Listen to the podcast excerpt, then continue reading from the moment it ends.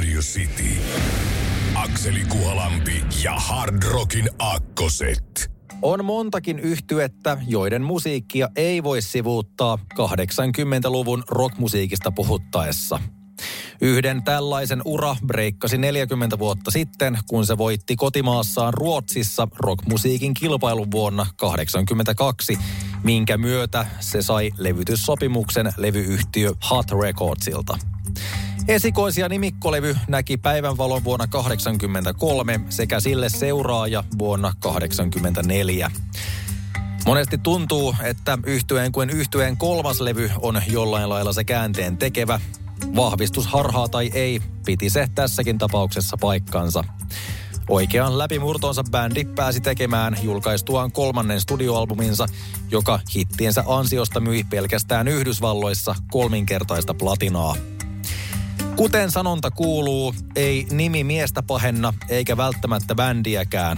Olisi kuitenkin kiinnostava tietää, millaisen maineen Force-niminen yhtye olisi saavuttanut.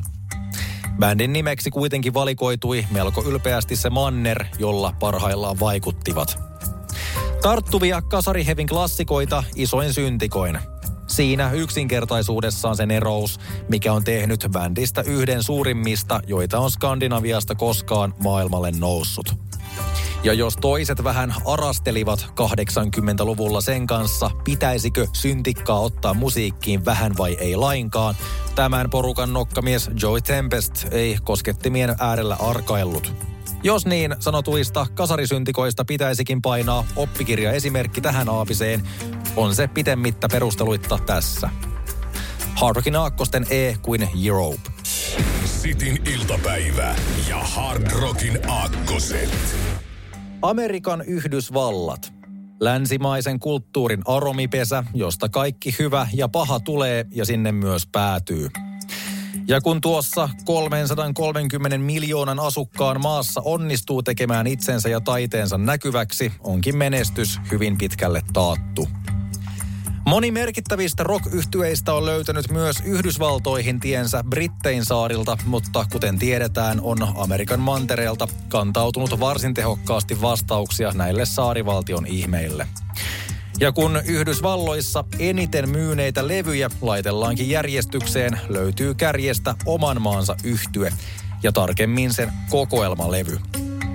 Niihin lukemiin pääsee 38-kertaisella platinalla, eli yhtä monella miljoonalla myydyllä kappaleella samaa albumia.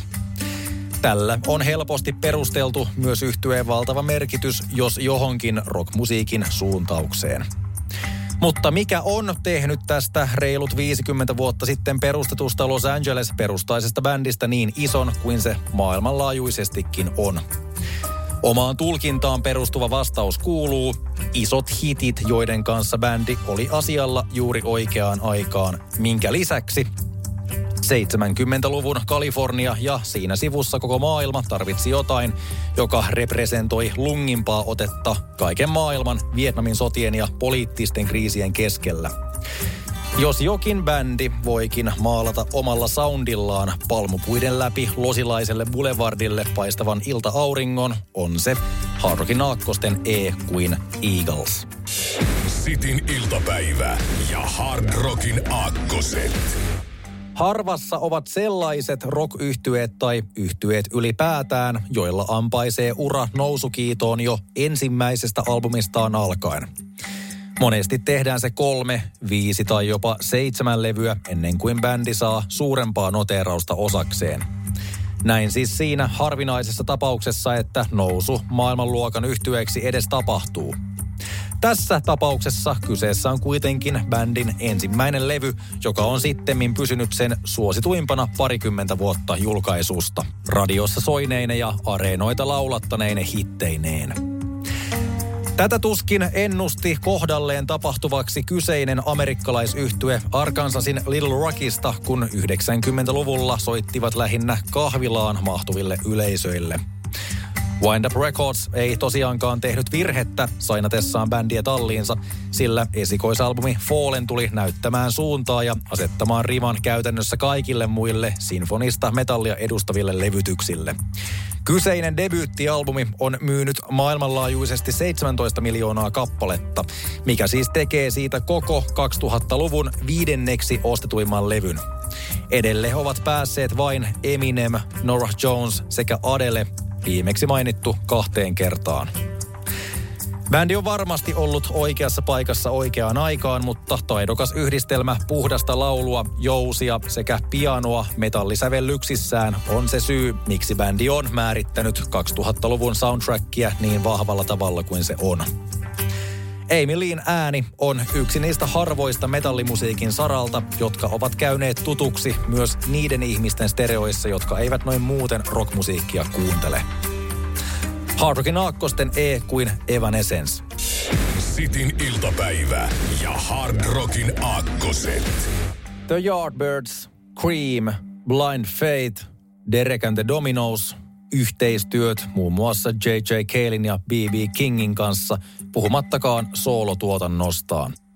Siinäpä joitain merkittäviä asioita mainittavaksi, kun otetaan puheeksi yksi kaikkien aikojen tunnetuimmista sähkökitaran käsittelijöistä – Kyseinen herra on valittu Rock and Roll Hall of Fameen kolme kertaa ainoana henkilönä maailmassa, mikä puoltanee sitä, ettei vaikutustaan sähkökitaravetoisesta musiikista puhuttaessa tule väheksyä.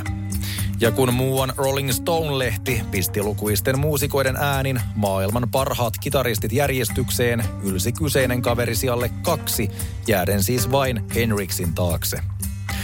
Molempia ja muitakin tällä listalla ylimmille sijoille yltäviä nimiä yhdistää eräs asia, mikä niistä kaikista pohjimmiltaan tekee niin ylistettyjä ja menestyneitä kuin ovat. Niiden kaikkien tyyli soittaa on salaman nopeasti tunnistettavissa.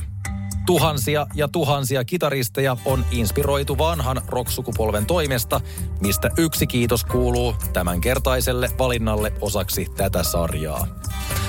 Hardrockin aakkosten E kuin Eric Clapton. Sitin iltapäivä ja Hard Rockin aakkoset. 80-luvun hiuslakan katkuinen rockmusiikki bile-hitteineen ja voimaballadeineen käsitti lukemattoman määrän bändejä, joista MTV sai poimia rotaatioonsa parhaan näköiset päältä. Still Loving You, Living on a Prayer, Here Go Again, Rebel Yell, Girls, Girls, Girls ja niin edelleen. Yleisesti on sanottu, että kaikki tämä koki loppunsa siinä vaiheessa, kun päästiin 90-luvulle ja Nirvanan levyyhtiö Geffen pisti ulos Smells Like Teen Spiritin. Voisikin näin jälkiviisana todeta, että kaikista kovimmalla vaihteella elettiin kasarin hiuslakkaskenen suhteen juuri ennen grungeräjähdystä 90-luvun taitteessa – Eräs tätä väitettä puoltava bändi perustettiin Bostonissa kasarin puolivälissä ja tuli julkaisemaan ensimmäisen levynsä vuonna 89 sekä sen kaupallisesti menestyneimmän toisen albuminsa seuraavana vuonna. Jos jokin yhtye 80-luvulle ominaista hikipanta tilutusta ja räiskyvääkin räiskyvämpää asennetta edusti, oli se juurikin tämä glämiä, funkkia ja metallia sekoitellut esitys – kaikki bändit eivät sovita torvisektiota teknisin kitarasooloin höystettyyn glam-metalliin ja ehkä sille on syynsä, mutta se, joka tämän onnistuneesti toteuttaa, todella ansaitsee paikkansa raskaan rockin historian kirjoissa. Hard Rockin aakkosten E kuin Extreme. Sitin iltapäivä ja Hard Rockin aakkoset.